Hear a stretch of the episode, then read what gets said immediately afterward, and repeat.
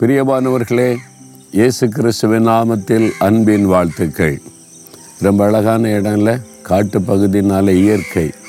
ஆண்டவர் அழகான இயற்கையை நமக்காக உருவாக்கி கொடுத்திருக்கிறார்.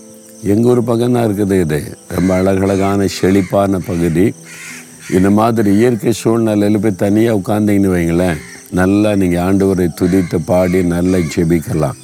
பாருங்கள் அந்த பறவைகள் கத்துக்கிற சத்தம் அந்த குருவிகள் கூப்பிடுற சத்தம் இந்த இயற்கை சூழ்நிலையில்.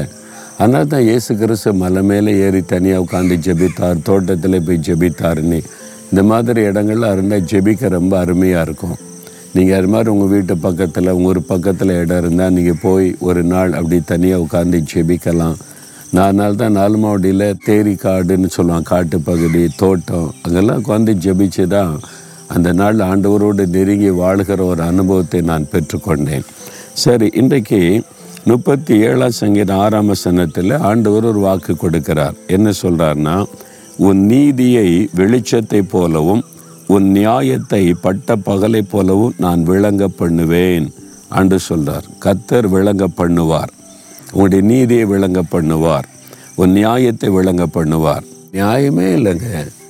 எங்கள் வீட்டில் நான் சொல்லதை கேட்க மாட்டேங்கிறாங்க. யாரும் என்னை பற்றி சொல்லதை கேட்டுட்டு என்னென்னோ பேசுகிறாங்க என் கணவர் நான் சொல்கிறத கேட்க மாட்டேங்கிறாரு. என் மனைவி நான் சொல்கிறத விளங்கி கொள்ள மாட்டேங்கிறான். பாருங்கள் எங்கள் அப்பா அம்மா யாரும் சொல்கிறத வச்சுட்டு என்னை தப்பாக நினைக்கிறாங்க. நான் சொல்கிறத புரிஞ்சிக்க மாட்டேங்கிறாங்க.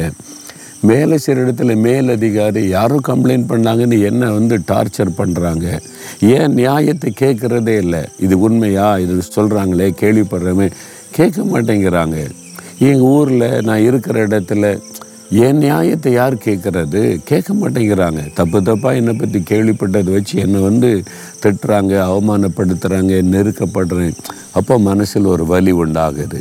ஏன் என் நியாயத்தை கேட்க மாட்டேங்கிறாங்க ஏன் என் சைடை விசாரிக்க மாட்டேங்கிறாங்க யாரோ சொல்கிறத வச்சுட்டு என்ன இப்படிலாம் காயப்படுத்துகிறாங்களே இந்த மாதிரி சூழ்நிலையில் நீங்கள் இருக்கிறீங்க தானே?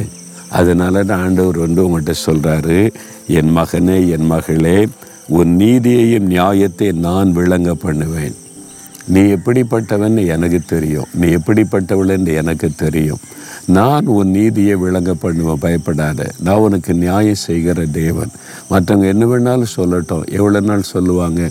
பொய்யா சொல்கிறாங்க தப்பு தப்பாக சொல்கிறாங்க தவறாக புரிந்து கொள்கிறாங்க அதனால் காயப்படுத்துகிறாங்க அதனால் வேதனைப்படுத்துகிறாங்க கலங்கி இருக்கிறீங்களா?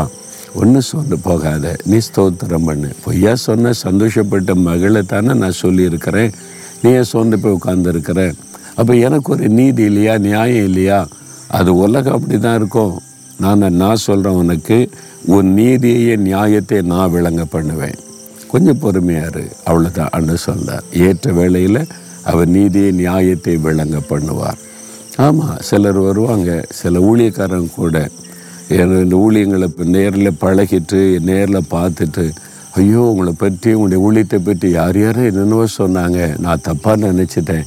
ஆனால் இந்த மாதிரி ஊழியம் நடக்கும் இந்த மாதிரி நீங்கள் ஊழியம் செய்கிறீங்க நான் தப்பாக நினச்சிட்டேனே. ஐயோ நான் அவங்க சொன்னதை கேட்டு தப்பாக நான் புரிஞ்சுக்கிட்டேனே. ஆனால் இப்போ எனக்கு தெரியுது. நான் இனி உங்களை நேசிப்பேன் உங்களுடைய ஊழியத்துக்காக ஜெபிப்பேன். அப்படி சொல்லுகிற நிறைய ஊழியக்காரர்கள் பாஸ்டர்மார்களை என் ஊழிய பாதையில் சந்திக்கிறேன். அப்போ அவங்க தவறான புரிந்து கொள்ளுதல் தவறான செய்தியை கேட்டு தவறான காரியம் மனதில் விழுந்துட்டு உங்களை பற்றியும் அப்படி தான் சிலர் வந்து வேலை செய்கிற இடத்துல வீட்டுக்குள்ளே உங்கள் இடத்துல உங்களுடைய சபையில் கூட யாரோ தப்பாக சொன்னதை மனதில் வச்சுக்கிட்டு உங்கள்கிட்ட பேசலாம். அப்போ எனக்கு ஒரு நீதி கத்தர் செய்வார். கொஞ்சம் பொறுமையாக இருங்க. ஆண்டவரே நீ எனக்கு நீதி செய்கிற தேவன் என் நியாயத்தை விளங்க பண்ணுகிற தேவன். நான் சோர்ந்து போக மாட்டேன்னு துதிச்சு பாருங்கள் ஏற்ற நேரத்தில் உங்களுடைய நீதி வெளிப்படும். கத்தர் சும்மா இருக்க மாட்டார் உங்களுக்காக அவர் நியாயம் செய்வார். சரியா? ஜெபிக்கலாமா அப்போ?